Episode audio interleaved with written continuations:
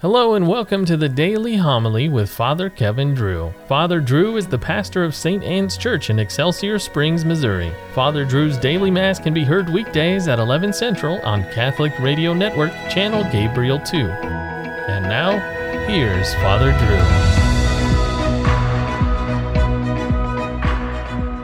Drew. A reading from the book of Sirach. Blessed the husband of a good wife, twice lengthened are his days. A worthy wife brings joy to her husband.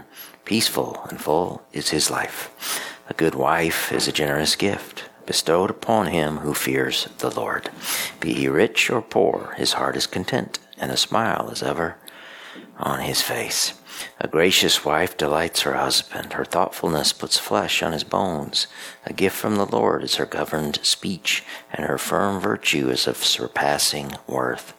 Choicest of blessings is a modest wife, priceless her chaste soul.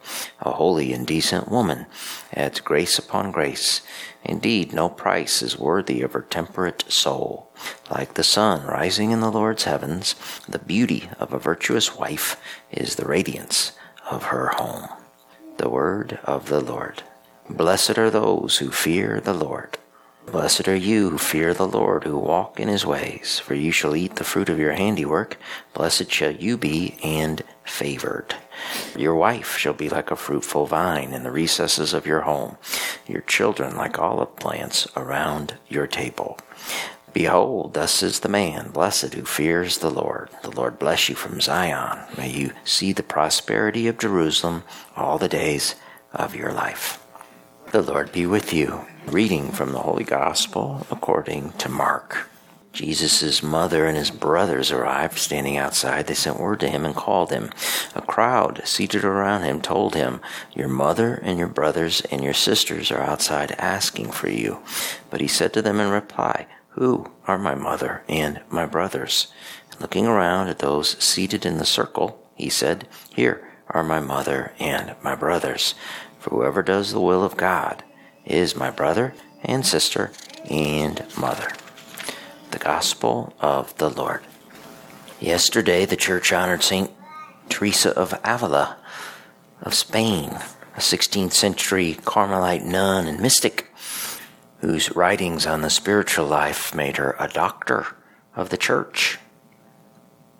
Today, we honor another very strong and wonderful Catholic woman, St. Hedwig she was born in Bavaria in 1174. Bavaria is the beautiful southeast part of what is now Germany, what traditionally has been the Catholic region of Germany. Pope Benedict XVI was from Bavaria. When Hedwig was 12, she married the 18 year old Henry, Duke of Silesia, which is now in the western part of Poland. She persuaded Henry to build a great monastery for Cistercian nuns, which became the first convent in Silesia and the first of many monastic establishments the couple would help found. Our saint yesterday, Saint Teresa of Avila, was a virgin. Hedwig had seven children. But an interesting thing to note is that after the birth of their seventh child, Hedwig and Henry agreed to a mutual vow of continence, which means thereafter they refrained from marital relations. They lived apart for much of the time, perhaps to avoid near occasions of sin. Henry never wore silver or gold again and never shaved his beard. He became known as Henry the Bearded. And Hedwig made her principal residence near the monastery where she often stayed, following the strict rules of the order. Hedwig wore the same cloak summer and winter, and a hair shirt underneath.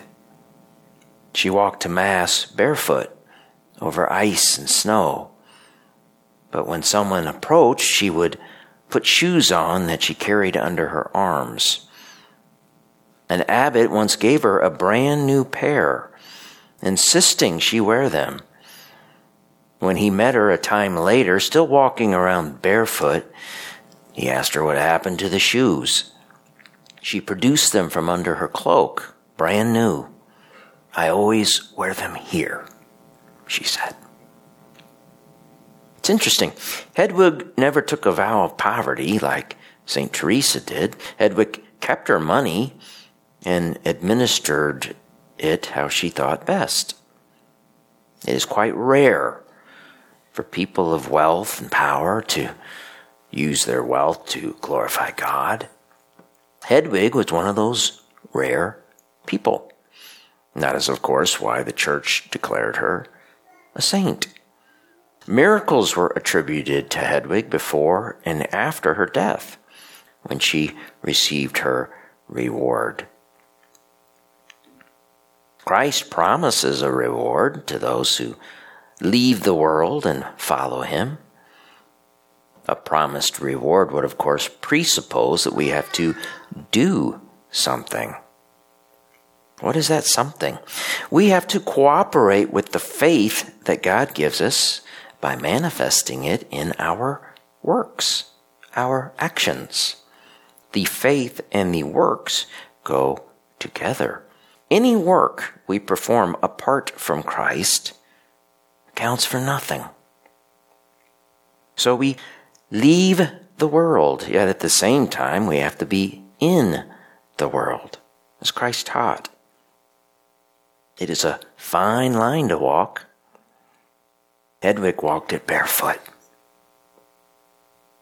Most of us are not that rare and radical. But Christ and His church give us these beautiful and strong women to emulate, to inspire us in our quest to win our own reward.